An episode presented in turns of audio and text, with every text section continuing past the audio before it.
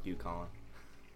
First thing on the mic for episode three is a hearty fuck you, Colin. That should be the first thing on the mic for every episode. What's up, my beautiful honeys? This is episode three of No Degree, and I'm back here at the Chateau Burning. Chateau Burning. I'm back here with Gabe, Colin, Tori, and we have a new guest today. If you want to introduce yourself? Yo, what up? I'm Cole. Um, third year at UC. I work with Gabe and Oliver. Hey man, Cole's the shit.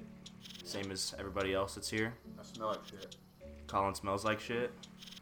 And uh, we've got a pretty interesting treat in store for the cat for the podcast today. We are watching Christine. Christine, Christine, Christine, Christine.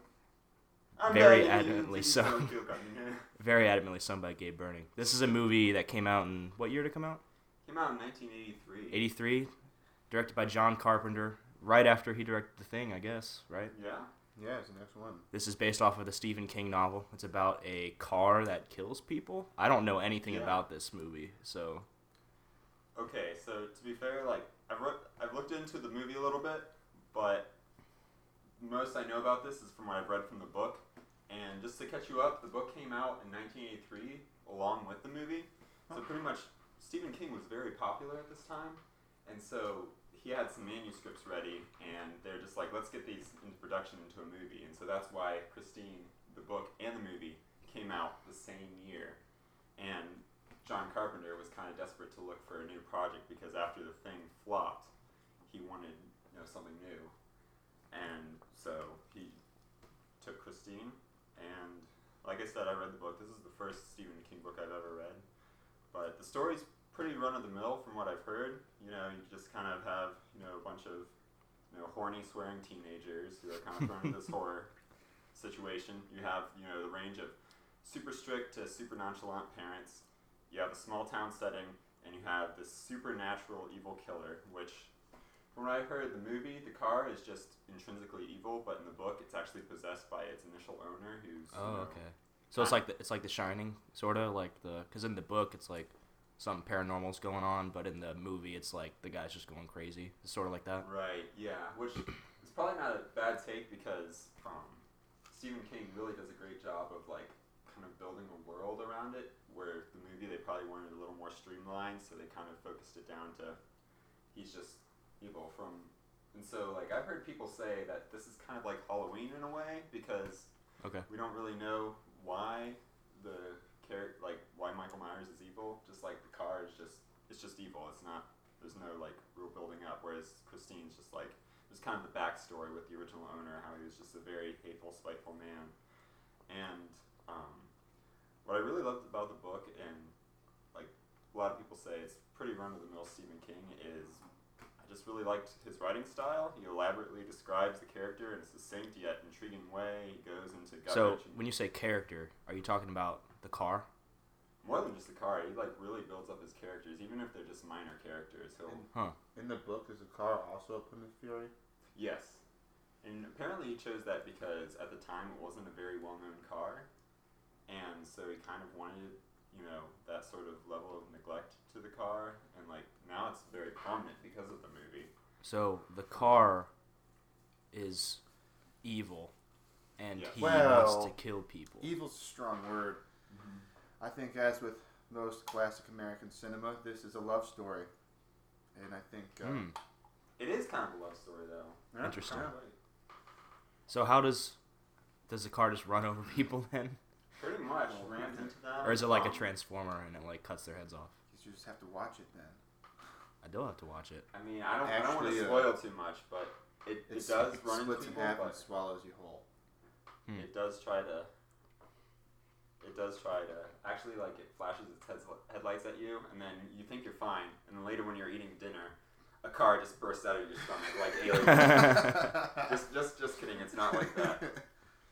But anyways, as I was saying, like Stephen King, like he takes a normal story and he kind of elevates it by like he kind of goes on little tangents. That's why some that's why some of his books like It and them are like really thick because he goes like on these tangents to develop the setting. But I think he goes on just enough tangents to kind of place you in the world without getting too uh, out of focus. Do you know the first Stephen King book to be adapted to film? Carrie? I, it might Okay.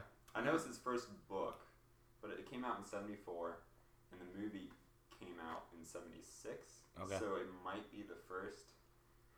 But like I said, I'm I'm fairly new and like because this is the only Stephen King book I've read, but this is just what I've heard.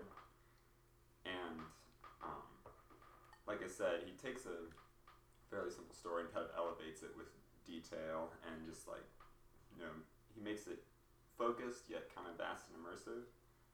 And since this is kind of the expectations part of the show, I'm kind of that's kind of what I'm expecting with this because John Carpenter is known for taking really simple ideas and just elevating Yeah, definitely. something new by you know working because like camera work and the music and all that stuff in Halloween was great. And so if John Carpenter is at the helm of this film, I expect it to be very much a okay, this is a simple story about an evil car that kills people, and he's going to elevate it that much, and like that's kind of how I feel about the book and the movie. Like you're not gonna find like a ton of symbolism, themes, satire, parallels, politics, that sort of thing.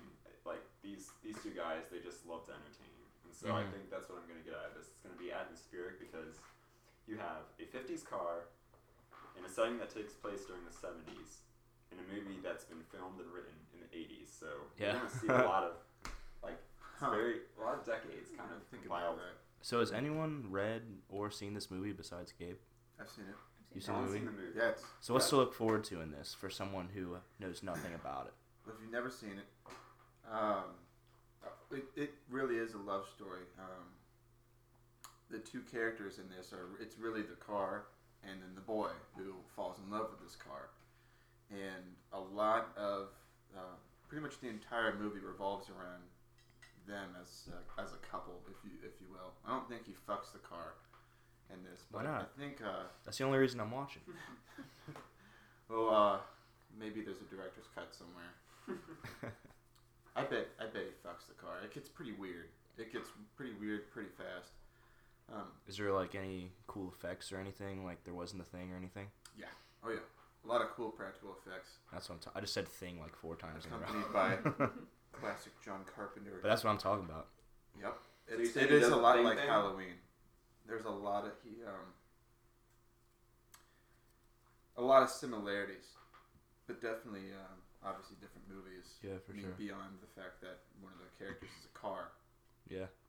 There's some there's some pretty creepy night stalker things going on in this one. But, Cool. uh, That sounds like a lot of stuff to look forward to. just like Halloween. I'm definitely excited for some John Carpenter practical effects magic Mhm. going on. It's yeah. Cole, do you watch any old movies or anything? Um, I have not. I don't know too much about this movie, um, just from what they've told me about the car. Um, but it seems pretty interesting. Have you really ever like read any Stephen King or anything like that?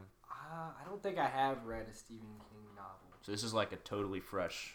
Yeah, I would say this is a completely new experience for myself. Yeah. Um, definitely checking out this older cinema. Um, I'm sure we'll all be a little bit inspired by some of the older um, effects they used to do in their films and Yeah, how that because like you, you doing for anyone listening, Cole does a bunch of video stuff and he's a videographer Ooh. and um, like I think like maybe trying to take inspiration from some oh, of this definitely. old shit. I think I think some of the practical special effects that nowadays we kind of try to just do in post and editing. yeah, Uh, we need to get back to just doing more in camera and less in the post production side of things. Um, so I'm hoping maybe I can get a couple ideas from this film, even just maybe a retro look that I'd want to do on Yeah. a future music video or anything like that. what's your opinion on like practical versus CGI? Um, I think if it can be done in camera, you know, on the set, um, it definitely should happen because Yeah. if you have that foundation of something physically happening, you For could sure. be able to touch it up in post production. So you're you'd take like a more Nolan approach to like filming a movie rather than like a Zack Snyder. Definitely. definitely. Cool. Honestly, I don't really know who those two guys are, so. Wait, you don't know Nolan? Dark Knight? I'm talking about like Dark Knight versus like the new Batman's. Because the Oh, new okay. Batman's are like all CGI, Gotcha, but the Dark gotcha. Knight's all practical. Okay, okay. Now I now I know where you're coming from. They Um, really flipped that truck, dude. Yeah. Yeah. It's so funny, like in an interview with Nolan, they're like, How did you flip that truck in post? And he just goes, I didn't. I just flipped the fucking truck in the middle of Chicago. But yeah, so you were saying you you think like doing stuff practically is a better option. Oh, definitely. Um, I know it can be difficult to pull off some of the shots that we see in like today's movies. Um, but if you have a big enough budget, it can definitely happen, and I think it looks awesome when For they sure. are able to incorporate that during the Yeah. filming. Well, I mean, this guy, John Carpenter and like David Cronenberg, they're like the kings of 80s body horror practical effects, if you ask me. I'm trying to think of I don't think I can think of any other examples that are like Just imitators. top tier just like they are. I mean, well, I think the other ones are like you know Spielberg and Lucas who are kind of known for Well, like, yeah, but- making their own studios Yeah, yeah. use effects, but for like lesser known, like kind of But you don't see anything coming out of like Spielberg movie that's like people's stomachs exploding and stuff like that. Like, true, just just pulling people's hearts out. That's all. yeah. And melting their faces off. Yeah, I guess there is Temple of Doom and Indiana Jones. But yeah. So um sorry, go ahead. Um, this is a. I don't remember there being so much body gore in this film. Yeah. But it's definitely, it's there. It's pretty, you know, it's pretty violent. But what it is is probably, I'd say probably one of the best examples of um, the inanimate ob- inanimate object horror Okay. movies. Um, this is probably this probably does the best job at it. And probably one of the only few that actually take itself seriously. What's another example of Like- inanimate? Child's Play, Attack of the Killer Tomatoes, basket case, Rubber. rubber. Rubber, dude. I want to watch that so bad. That'd be fun. A killer tire. It's so awesome. So Cole, in your next uh, rapper music video, are you gonna flip a car? Um, I don't think the budget will be there, but you know, maybe one day. Maybe one day. Just take some inspiration from this, man. Yeah, I'm sure. I'm sure the technology used in these practical effects is something that could easily be done today. Um, just looking at how much we've come as a people and our abilities mechanically to produce something like that. For sure. From my research, I did learn a couple things about the special effects in this movie, but I think that'd be better to talk about later. Yeah, after the movie. Uh, Tori, you've been kind of quiet. You've been chomping down on mac and cheese. Oh, it's so good. You got anything to say about it? You excited for anything? You've seen. You said you've I've seen, it before, right? Yeah. So what do you like about it? What's good about it? I don't know. It's just a good movie. Yeah. Do you agree with Colin that it's a love story? I think it's an interesting way to put it. I mean, I'm, I can see where he's coming from. It's the best love story. Of all time. like all love stories, it's a tragedy. It is a tragic love Yeah. story because, like, you see the character who buys the car kind of get transformed throughout the relationship, and then, of course, there's death. Yeah. But it's also a love story between a boy and a car. So. Hmm. Just like my own. Uh, so yeah, is- Fuck it my car just like Colin. I've been fucking my car all day. Dang, dude. Yeah. Dude, that's inappropriate. Yeah, grease doesn't rub Yeah, off. I, I so don't want to approve of that language on my podcast, so you have to tone it down a little bit, dude. I'm sorry. I'm just kidding. You can say whatever you want, Colin. I fucked my car. Not in my house. There's actually- over. Have you guys seen that? There's like a show, uh, Yeah, like My fucks Strange his car. Addiction or whatever, where like Oh, yeah. a guy is actually in love with It's his like car. some red like- Chevy Cavalier. yes, Colin yes, could I've seen it on on Facebook probably three or four times. Like, There's also one where he's like in love with a roller coaster. Like, Yes, it's the, love it's it the for woman. the it's the woman. his and it's Oh, like the mobile one. It's like the one attracted to like a semi, and it like folds Okay. out. That's the narrowness, the narrow jibs, man. Interesting shit, man. Interesting shit. Speaking of interesting shit, let's get into this movie. You guys ready to go? See some interesting shit. Yeah, I'm definitely ready to watch this. There's one piece of pizza left. Does anybody? Does anybody want it? Important thing. I'll get it later. All right, we're gonna. What was that? All right, I'll let's later. let's get this popping. We'll meet up with you guys in a few seconds, right after this break. Christine, Christine, Let's get going with Christine. Christine, Wait, Why are the lights on? Oh yeah, let's get the lights off. Okay. Fuck, Gabe. Actually gonna shoot your lights out if this happens again.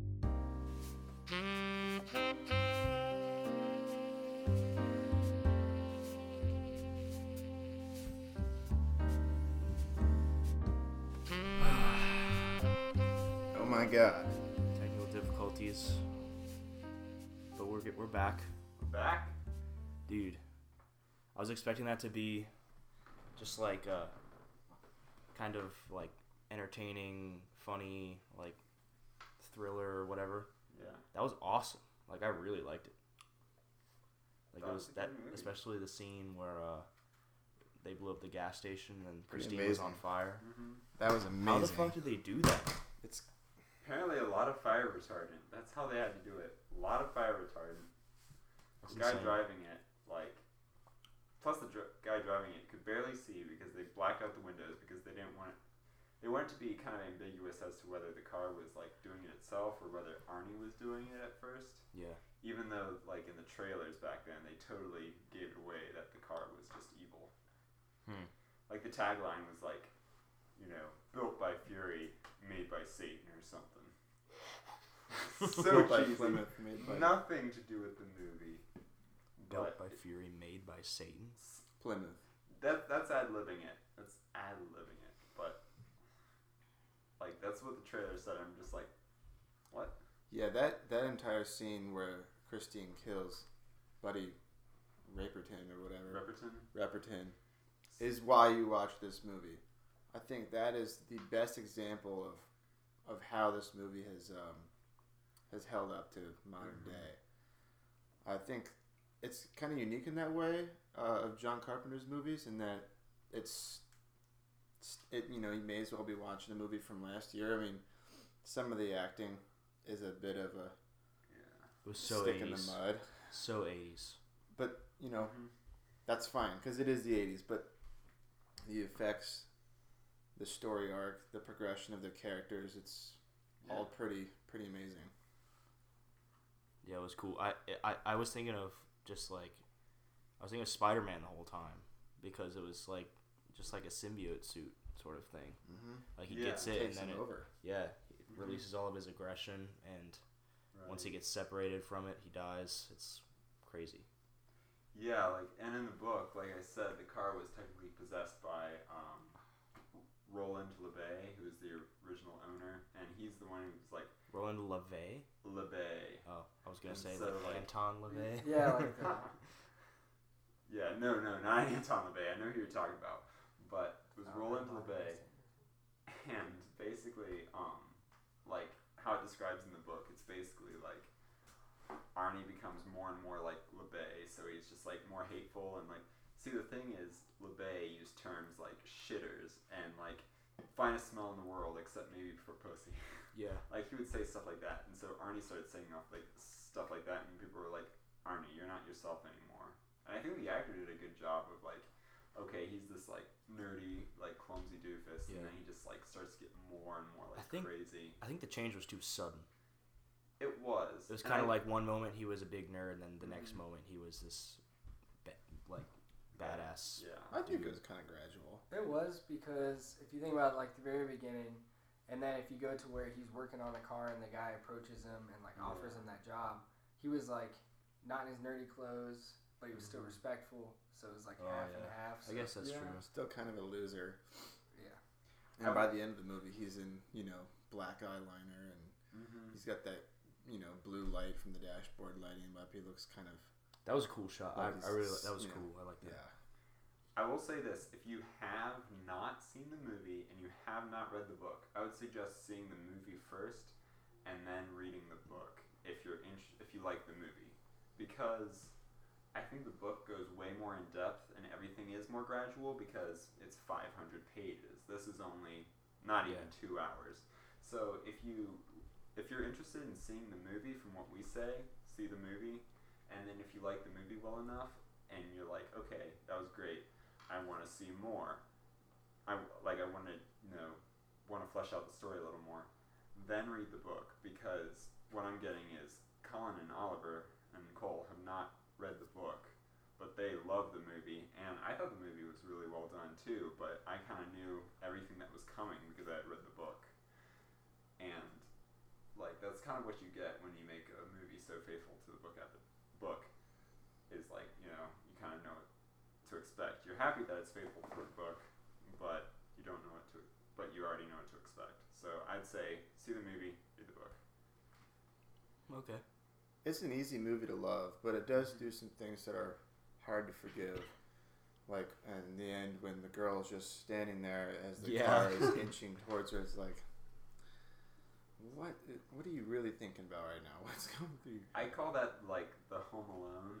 Like your it's like Home Alone. Like they see like a lawnmower is going to like drill them in the face, yet they just look at it and scream. It's like Does a lawnmower drill someone in the face in Home Alone? Home Alone three. Dead Rising. Oh, Home Alone three, dude. Home Alone three is like bad shit. Like it's like So how does that kid do RC it? car and the bomb in it or whatever the fuck or the flash drive. But like even the first kill, like it was a constricted space, and like the car was approaching and crushing him. Like I'm just like, dude, kid, I know you're fat, but just get on the hood of the car, run, like jump over the car, like it's coming at you're fat.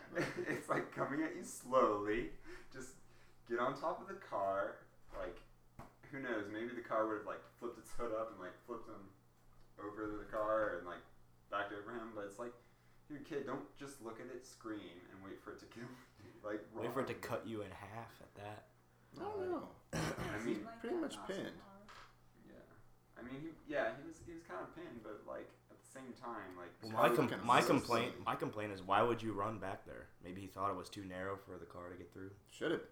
Yeah. maybe he thought well, He like, doesn't know the car exists yet. He just thinks some some crazy guy's trying to fucking run him over. Yeah. Remember, he, he backs in the corner and pulls out a switchblade. He's like, "You're dead now, you Oh yeah, that's right. shitter, you Yeah. fucker." And then the car uh, cuts him in Trevor. half. Just fucking awesome. This movie scares me. Right, Yeah, I actually like jumped. movie, I actually jumped at the end when It it, makes me feel nervous. yeah. You know, Dude, even, even more than I- Halloween did. Tori saw it. I was like dancing to a song, and then my chair like it like jolted or something. And I'm just like, "Boom." it's I don't know Uh, how how they're ever how they turn a car into a character like that is I think beyond words sometimes because a lot of inanimate horror movies from the 80s you, you just watch them for fun and you know Yeah. they're gonna suck but you're you know you're along for the ride because you're into that kind of shit right but yeah. it's not gonna scare you It's it's it's cool. Like you could tell the car had like or the car. Sorry, Christine. I, I called you a car. But it's cool that you could tell that Christine just had like a motivation, and Right. she was just kind of just going with that motivation. And I, I'm still kind of confused on maybe you can clear this up since you've read the book. Is is it is there like a soul bond or something between like the driver and the car? Like kind of because like like I said, because I was confused about the part when um when Arnie died, like the car shut off, but then it came back. I don't really understand that. I don't I don't really know because honestly I think the movie like a couple things the movie did better is one the book doesn't have like the car on fire chasing Buddy down. Yeah. In fact, like most of the kills take place during the win like this takes place during the winter, but most of the kills in the book take place during a snowstorm. Okay. And so you get the opposite of fire.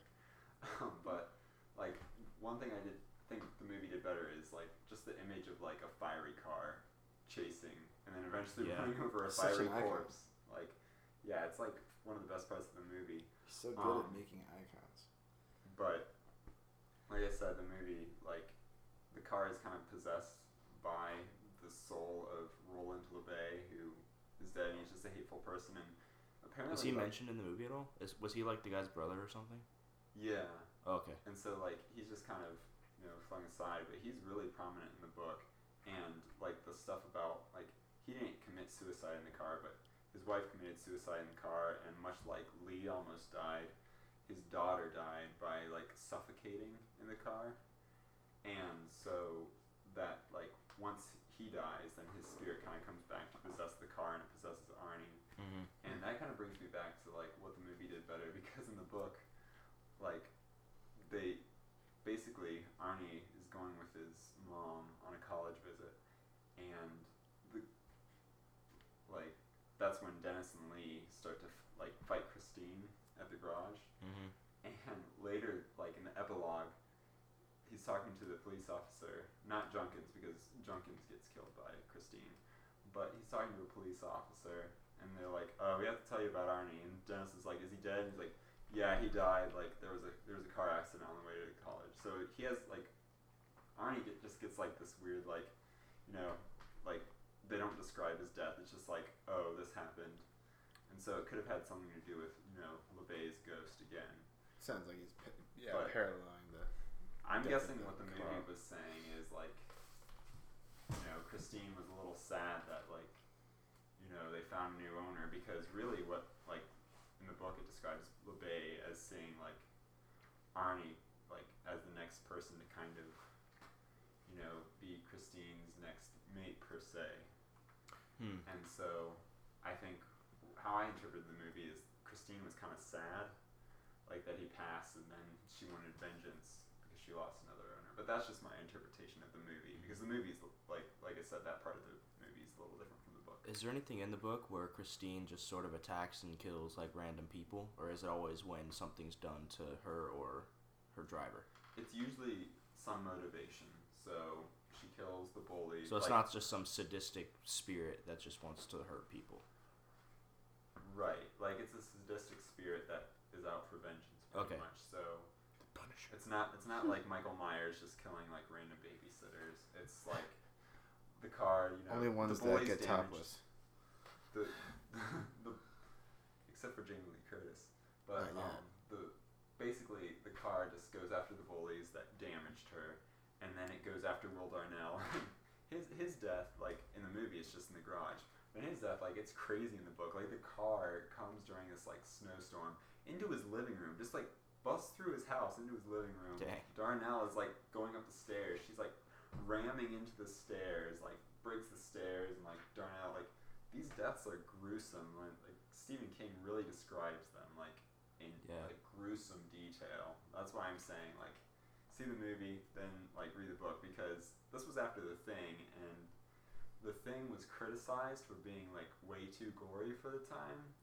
And so that's why um, Maybe John even still Carpenter today. yeah. That's why John Carpenter cut down on the gore and upped the language so that he could get an R rating. Hmm.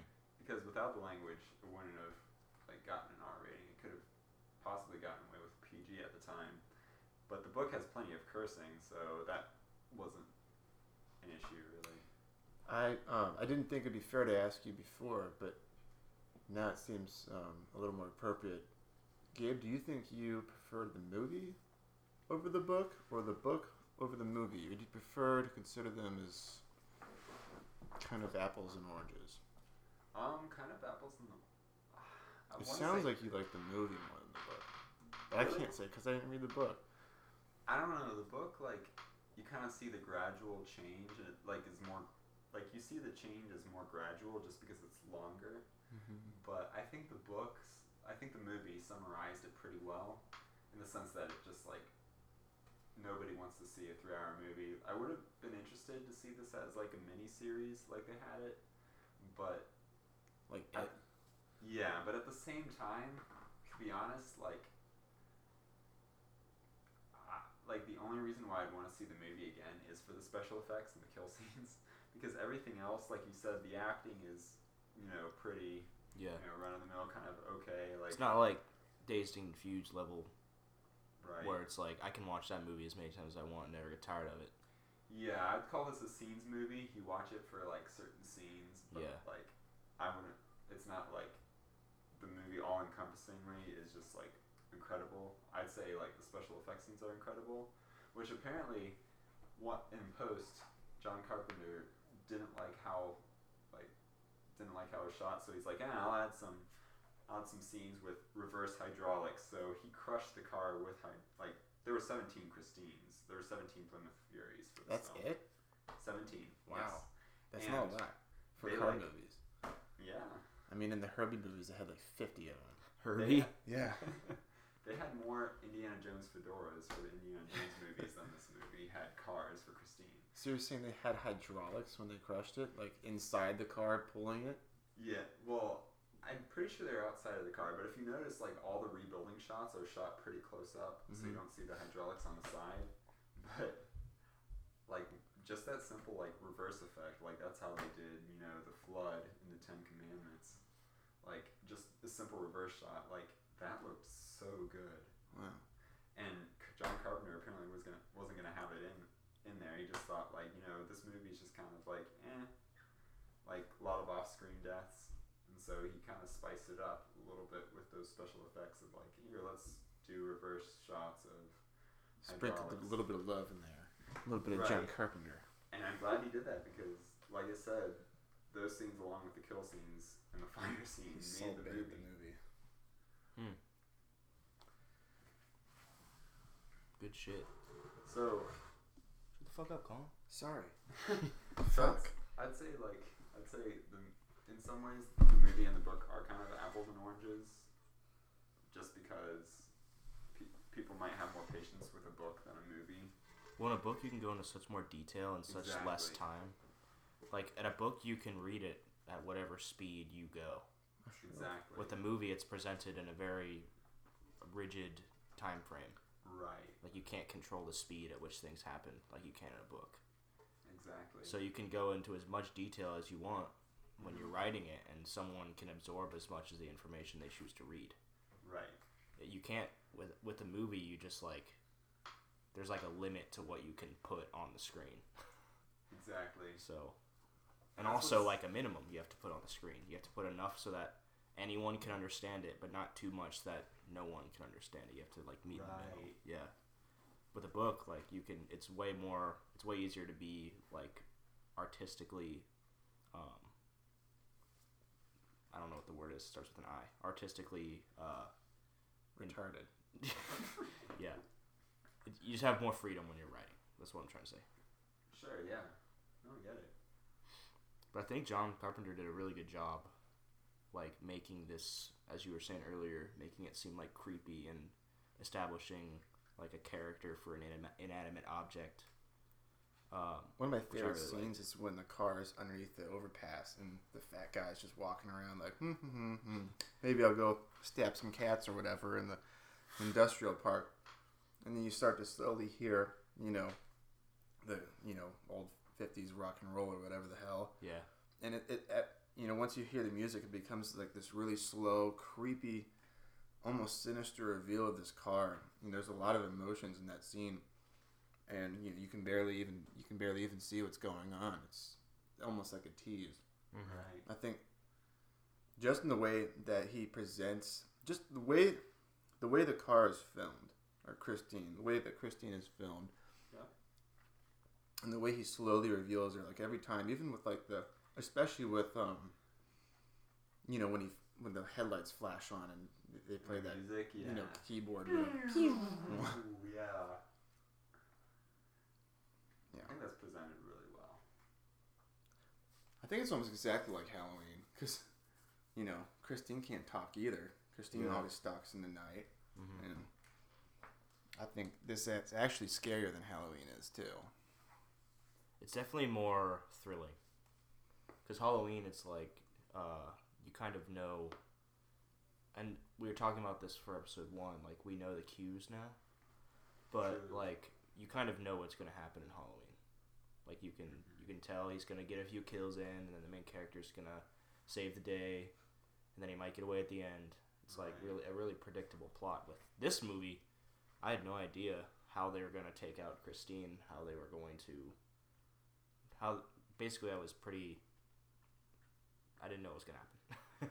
is what I was trying. What I'm trying to say. Yeah. One of the praises for the book and the movie is they took like if you told somebody, "Oh yeah, I saw this movie called Christine. It's it's about a killer car." Like that sounds so cheesy, but they make it, you know, pretty horrifying. Yeah, that's that's why I was saying at the beginning. Like I thought it was gonna be just like a little cheesy, fun Yeah. thriller, but I was really surprised at how like gripping and cool Mhm. it was, and how much I liked it. yeah. Yeah, as we were talking about, uh, John Carpenter knows how to establish universes like really well. Everything seemed really believable hmm in Christine. Yeah, which, like I said in the book, like it doesn't go on too many tangents to the point where it's like, okay, like get back to the, get back to the car, get back to the car. But like he fleshes out each character like so well, like succinctly, but like he Mhm. uses like he words it just right to where it's not too wordy, but to the point where it's like, okay, I know this, I know this character. Like even those small characters that were just like talking about how hot girls were. Like I can tell like a, Mhm. not too much, but a little bit of like how they would be like if Right. the movie were centered around them. She's got the body of a slut. Can't So- talk like that in movies anymore. Right. It's always fun to watch these We old can't movies talk and that see in real what life you can anymore, get away like- with and can't get away with anymore. They're drinking and driving, talking about sluts. It's, It's not like, and it's not like you should have ever been able to do that. But how they had the eight-year-old thing. yeah, Gabe, can you unlock your computer again? Yeah, sure. But uh, I had a thought. I will say, Seriously, Gabe? Until you're unlocked, to talk about it. I'll just cut this part out. Boobies. Titties. It still, it still records, so we're good. okay, so but I will say, like, I think Denny, Dennis and Arnie, like the two main characters, are pretty interesting because Arnie, he almost reminds me of Tetsuo from Akira, where he's just kind of, he's kind of clumsy. He's kind of, you know, Oh no, for that's sure. That's a really good But comparison. then he, but then he just like evolves into this like, I'm not taking crap from anybody anymore. Like, Fuck you, mom.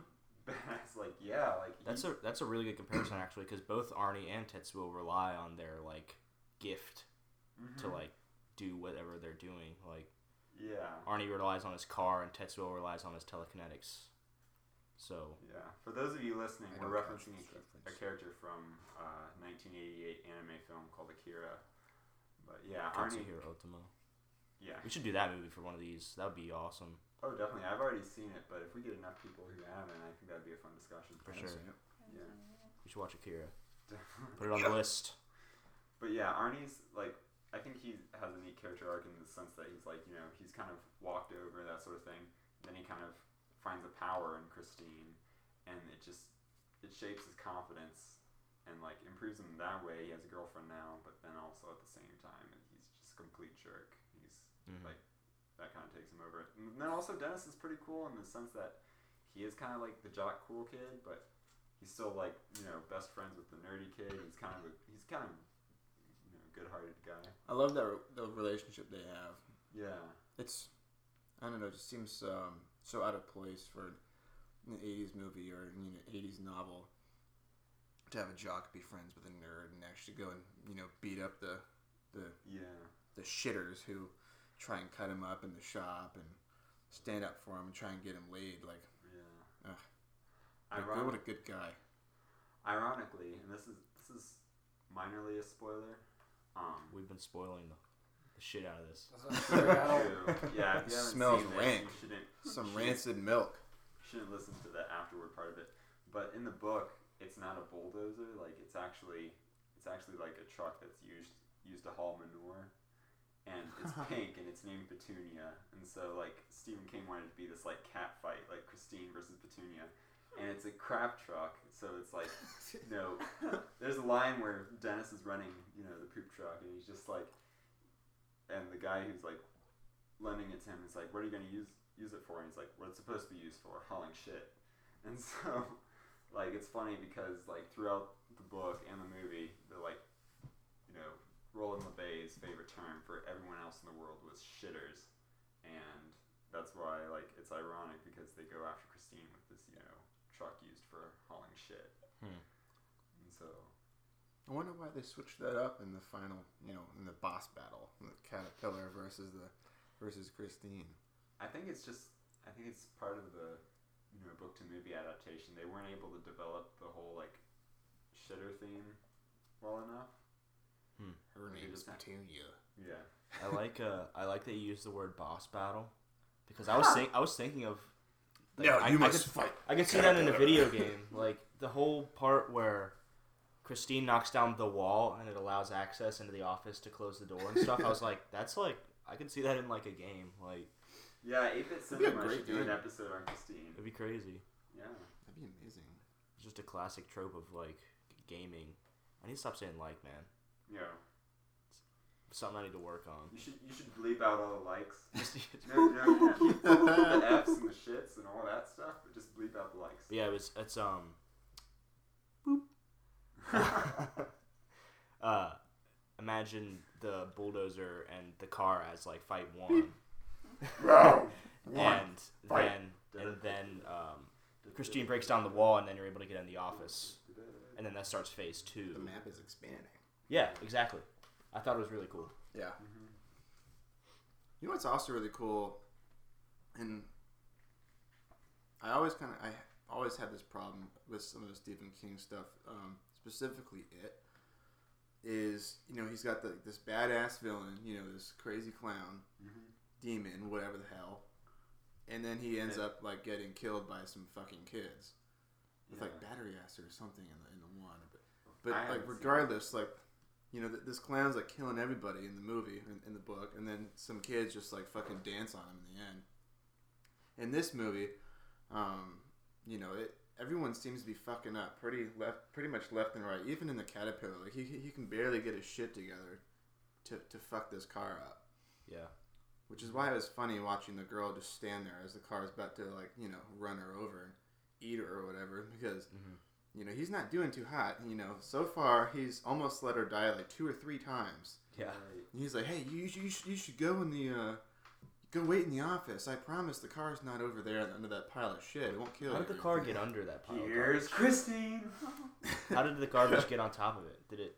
Was it like putt putt and it like had a little antenna? Just like scooped it on top of himself. I don't know. You guys ever play those games? Putt putt.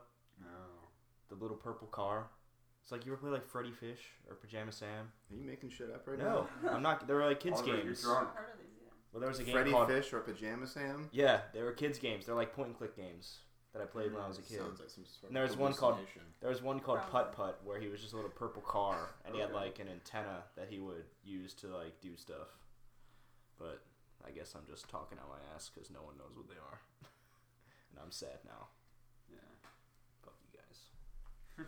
Okay. What did uh, what's John Carpenter's next movie after this?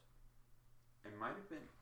I don't know. It might have been Big Trouble, which I wouldn't be surprised because I feel like this is kind of Yeah, I think it was. because the Big thing Trouble's '85, isn't it?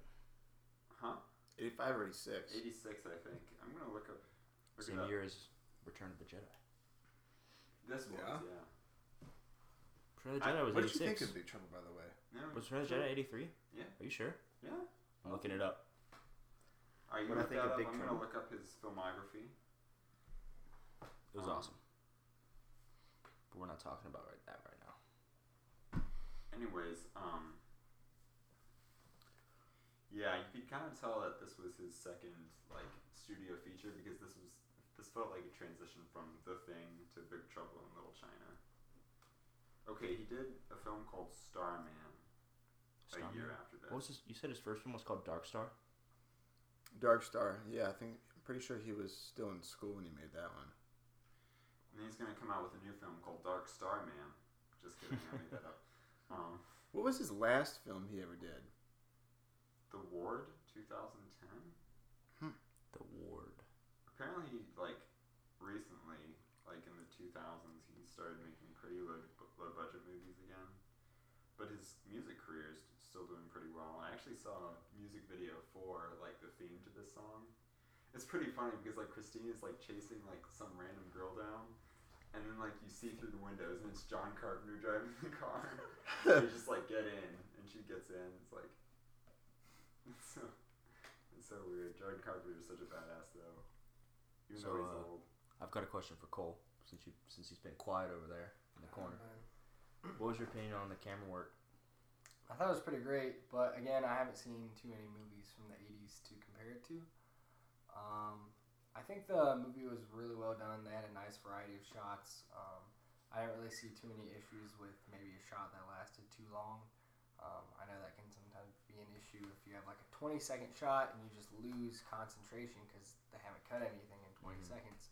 Um, and I don't think this movie had anything like that. Um, definitely kept it interesting, and you were attached to the movie the whole time. Um, I don't even think I looked down at my phone maybe once or Yeah, twice. that's what I was saying for Halloween. Uh, I was having such a hard time look, not looking at my phone when I'm watching movies, but for Halloween and this, I looked at it maybe once. Yep, I agree. And that's kind of, I mean, that kind of gives you a rough idea of how good the movie actually is.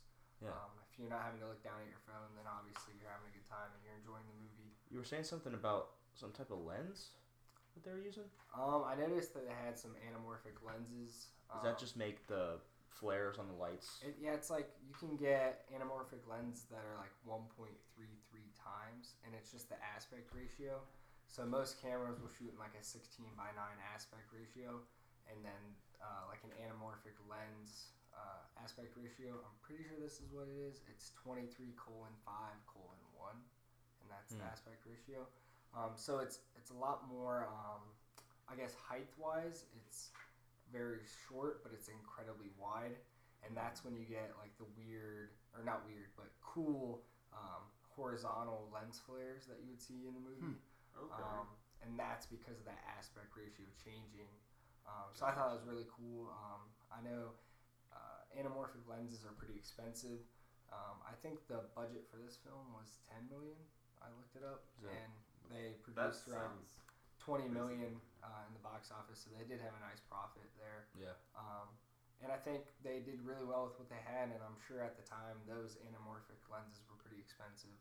Um, and I think they definitely used them for the right shots. It's uh we were talking about for Halloween that the theme song was sort of like an alarm for Michael Yeah. Myers.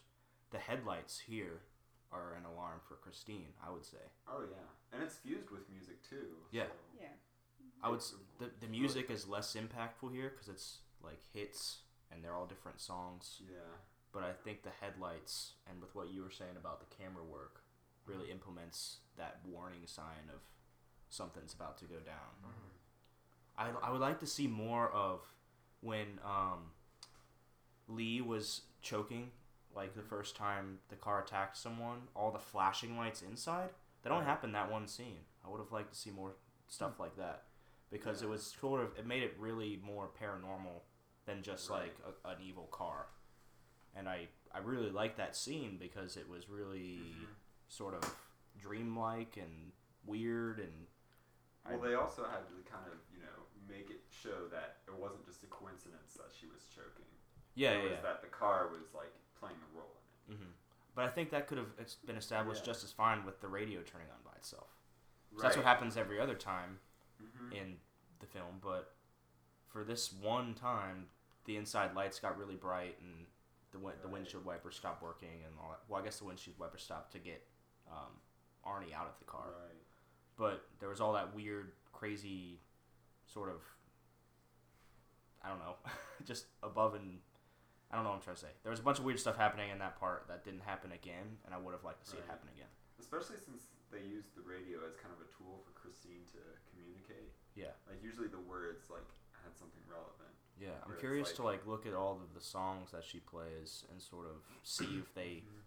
how they tie into whoever she attacks. Because with Arnie, like when Arnie's in the car, she's usually playing like love songs or something like that. But then like, yeah, hmm. I don't really agree with it being a love story. No, I don't feel the sense of kind of felt like Romeo and Juliet to me. Yeah, I didn't really feel the love story aspect. I felt more like this was a troubled guy who's getting possessed by his car. I felt was more of a, I felt more of like- a yeah, I felt more of a parasitic attraction right. than a love attract than like a romance attraction. It was a tragic love story, which like you could argue like Romeo and Juliet like isn't even like a love story just because it's so like it's just so full of infatuation and so full of like you know possession and that sort of thing as opposed to like authentic love like it, it depends like yeah I don't know. I, I think it's fun to think of it as a love story.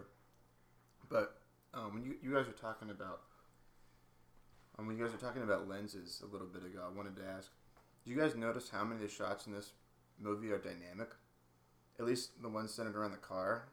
The camera is almost never static when it's representing Christine. Yeah, I didn't notice that. I think that might be. Um, I was trying to think about why that is because I think, as a director or as a cinematographer, you have to make a very conscious decision when you're going to decide to move that camera or keep it still. Yeah. You know, because those are very different rigs. But I think what it might be, and maybe why this is such a good in- inanimate horror movie, is uh, a dynamic camera is going to be far more interesting than a static camera. hmm You know.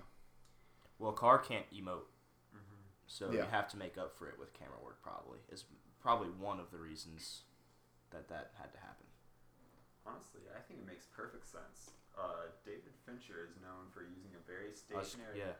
He's known for using a very stationary camera because he likes the camera to be an omniscient like mm-hmm. presence. Like the camera's there for a reason. Like it's it knows that these things are going to happen. And in films like Seven, like and some of those seven is known for using the most handheld shots, which even then it's only like seven throughout the entire movie. Seven And throughout usually- seven. Yeah, and usually, and usually those shots they're like very like. He doesn't use like the shaky cam, but you can tell it's like handheld cam, and those are the scenes that are the most agitated. So like I think like you know the dialogue scenes, of course, they're very they're very stationary. Like okay, like it knows to be there, but then when the car's there, like I think it, I think it really like has an impact on the viewer because like if the viewer was in that situation they they'd know like where to look in a conversation. But when there's this killer car what are they to focus on? What are they to do? They're to like be watching the car but it's to be frantically. So i think the camera like transitioned from like okay we're just viewing this conversation into like oh crap there's this killer car and now it's a little more frantic a little more handheld Mhm. like if there's any shake it's natural Also, I totally messed up that aspect ratio for anamorphic. It is 239 1, or also known as 241 because it's 241 and they just round up to 40. Mhm. So I was totally wrong on the aspect ratio. I just wanted to make sure I corrected myself. That's all right. sure yeah that's fine We We, forgive we you. forgive you. Okay. You can Just come Just back. this once. Okay. You only get one more mistake. thin and ice, then- buddy. Then you're out of here. Don't let it happen again. We don't Alright. make mistakes in this podcast. I hear you. We're hitting 50 minutes plus the intro. Oh, gosh. So um, we can wrap it up if you guys don't have anything else to say. I just wanted to say a few few fun thoughts I was thinking. Um, this movie has inspired me to use the possessed car excuse if I ever you know interfere with any auto laws. Sir, do you know how fast you were going? It's not my fault, officer. Why don't you my ask car is haunted. Christine? My damn haunted car keeps parking itself in prohibited parking spots. Now I have 666 parking tickets. My Buick LeSabre keeps cutting people down. Why do people keep accusing me of running down all these people? My car did it. Oh man, Gabe. They still make this shade of beige? I don't know. I bought it. Actually, that's an interesting fact you bring up because Plymouth Fury wasn't originally distributed in red. Like, they make a point in the book that like he applied the red, like Roland LeBay, the the mean guy, he applied the red paint, and that kind of made it distinctive because there are no other autumn red Plymouth Furies. Really? Like this is, you know, the paint job was his work, and whenever the car at least gets a special damaged- order. Because they do show it in the factory, right? in the assembly line. But that scene's not in the book. That's true. Because like the movie makes a point of saying like the car's evil right off the bat. It's killing people and crushing hands in the factory. Yeah. This like the car is a perfectly normal car except it's possessed. I think it's really interesting that Stephen King chose to make this. I know we're trying to wrap it up here. We don't have to. I was just saying if I- anyone didn't have anything else to say. I think it's really interesting that Stephen King would choose to cast the Plymouth Fury as the car that, w- that would play Christine because it's not a very common car. Mm-hmm. It's not particularly revered. I mean, I think it is now because of the movie, because people know this movie. Car guys Yeah. know this movie, but I mean, I go to a lot of car shows. I never see Plymouth Furies. You know, I think um, I I kind of thought I always I assumed it was John Carpenter's decision to use the Plymouth Fury because I think that would be a relatively cheaper car to cast. I mean, nobody really, I think at that point would really know what it was or really remember them. They weren't particularly memorable. I mean, in '57, you know, everything was outshined by the Chevy Bel Air. So Right. the mm-hmm. Plymouth Fury is never talked about. I thought maybe it was just a budget thing. I think it makes sense though because you know Arnie is kind of a neglected character, and if you draw that parallel with Christine, like you have this more or less like obscure type of car, and now now they're popular because of the book and movie, even though Yeah, the book and movie are kind of. it's of kind of like with Breaking cult Bad and the. Pontiac Aztek. Such a stupid, weird, quirky choice, but now Right. people want Azteks because of Breaking Bad. Yeah. So Exactly. I want that little yellow piece of shit that Saul drives. At the beginning of yeah, the the. Suzuki Esteem. is that what it, is that the brand? Uh huh. That's awesome that you know that. I have a question, if I can, if I may. Yeah. Does, course, uh, Tori. Does Arnie's spirit now possess Christine? I don't know. I guess that's a good question. I guess he possesses that you know that kind of three by three around. by three foot cube. Yeah. That He's a cube yeah. that can Arnie's twitch. like breaking out. Because you I wanna- up something interesting earlier. Sorry. No, I'll go ahead. About saying that, like, um, you thought that Arnie changed as like kind of more of a power thing from having the car, Oh, definitely. but I kind of also like was confused as to whether the LeBay guy was possessing not only the car but Arnie too, or was Oh, it actually changing Arnie? Which is why I asked if we thought that Arnie actually now possessed Christine.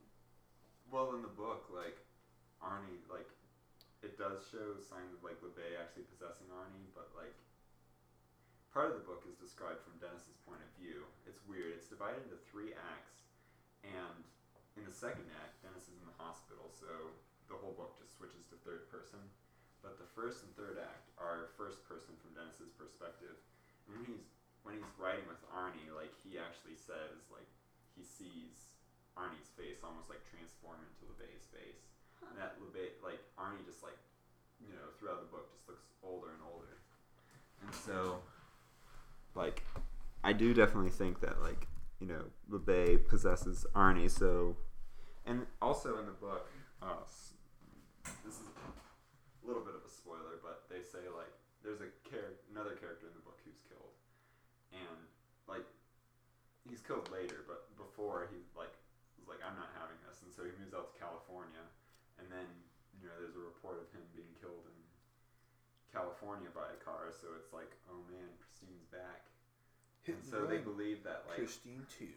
Hit so and they, run. so they they believe that LeBay did kind of like you know come back like rebuild this car from a cube and is now like you know on the loose. Hmm. So I think I I don't would love think to would see be a follow up to this movie. I think it'd be. I think it would be interesting now that they've Could set it up. You know, it's kind of like the superhero movie where it's like the first movie is a little slow because they have origin story, but then the second one has way more action. I- Mhm. A I- sequel, I just want to know where the soul is located. Like, if there's a certain part you have to destroy to permanently cleanse the car of its spirit. You know what I mean? Possibly. it's Nah, I a don't horror movie. The soul is immortal because they need more sequels. They destroyed They pretty much every sequel. Are there square any inch of the sequels? car. Exactly. But why? Do we know why there wasn't a sequel? Because I feel like they set it up pretty well for there to be a sequel. Yeah, the little bending at the Yeah. end. Nah, I think that's just like a hey, hey, look what we can do. Right. There could be another movie, but could go. They probably just left it it open. They probably cool. just left the opportunity open in case they wanted to. And they didn't. Um, Probably a good thing that it didn't happen. Yeah, 80 sequels don't normally. we're about to we're about to Yeah. hit an hour, so we probably got to wrap it up. Um, Any final thoughts? at the at the end of the first episode, we kind of gave, you know, a rating.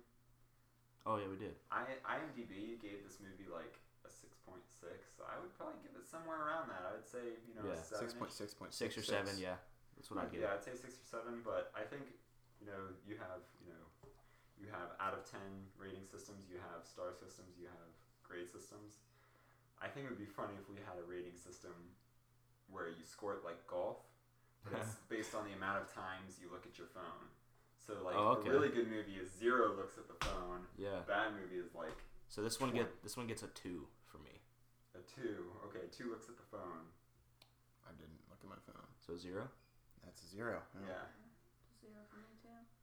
But I I, mean, this adore is a very John Carpenter. subjective rating system because So we'll give it the golf rating and then uh, out of ten. So my rating is officially, I'm gonna give it a strong six to light seven, out and of then 10, out of ten, and then I'm gonna give it a two for the golf score. two looks. Gotcha. What about you guys? Um, I don't know that I'm qualified to judge this movie. I don't know what I'd be judging it to. I guess other 80s horror movies. Just an opinion. Hmm. Well, I adore this movie, so I'd probably give it an eight and a half. Nice. Um, because for me, um, it's easy for me to overlook some of the things that feel stale today because it does so many things so well, including how dynamic it is. I mean, you know, characters, story, even the dialogue, the film work.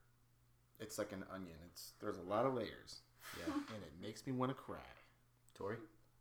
I would probably give it like a seven or eight. I actually really enjoyed this movie. Mm-hmm. Yeah. Gabe. like I said, I'd give it a seven out of ten. Uh, as far as looks, uh, I didn't look at my phone at all, but I mean, there there were a couple of a couple of times I was a little tempted, but I just I don't look at my phone too much. But I mean, I I'd say I was probably tempted maybe two times. Two but- times. So Cool.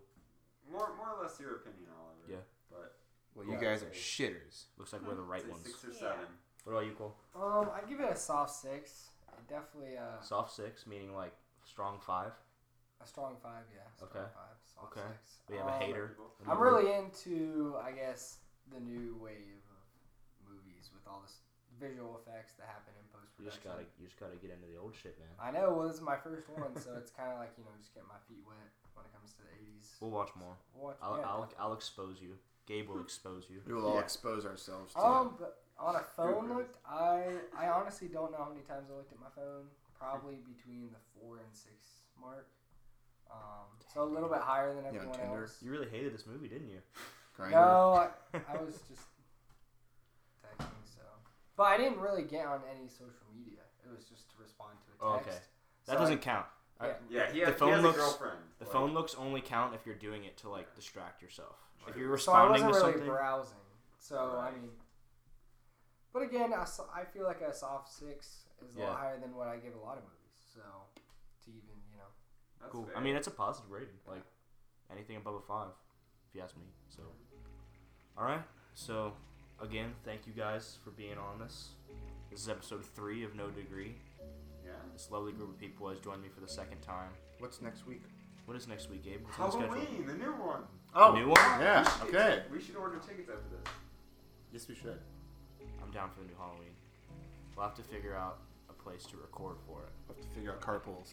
But um, definitely down to see that. That'll be a cool sort of end to spooky month since all of the first four episodes have been horror or horror related. John Carpenter related. Yeah. We need to branch away from that. The second like episode, John. the second episode's Venom, so we got at least a little bit of variation. Oh yeah. Um, Hopefully this will kind of you know launch this podcast a little more. Just because Yeah. it's covering something current. once we get it, once we start getting into more varied films, I think is when we're gonna get to the prime meat discussion.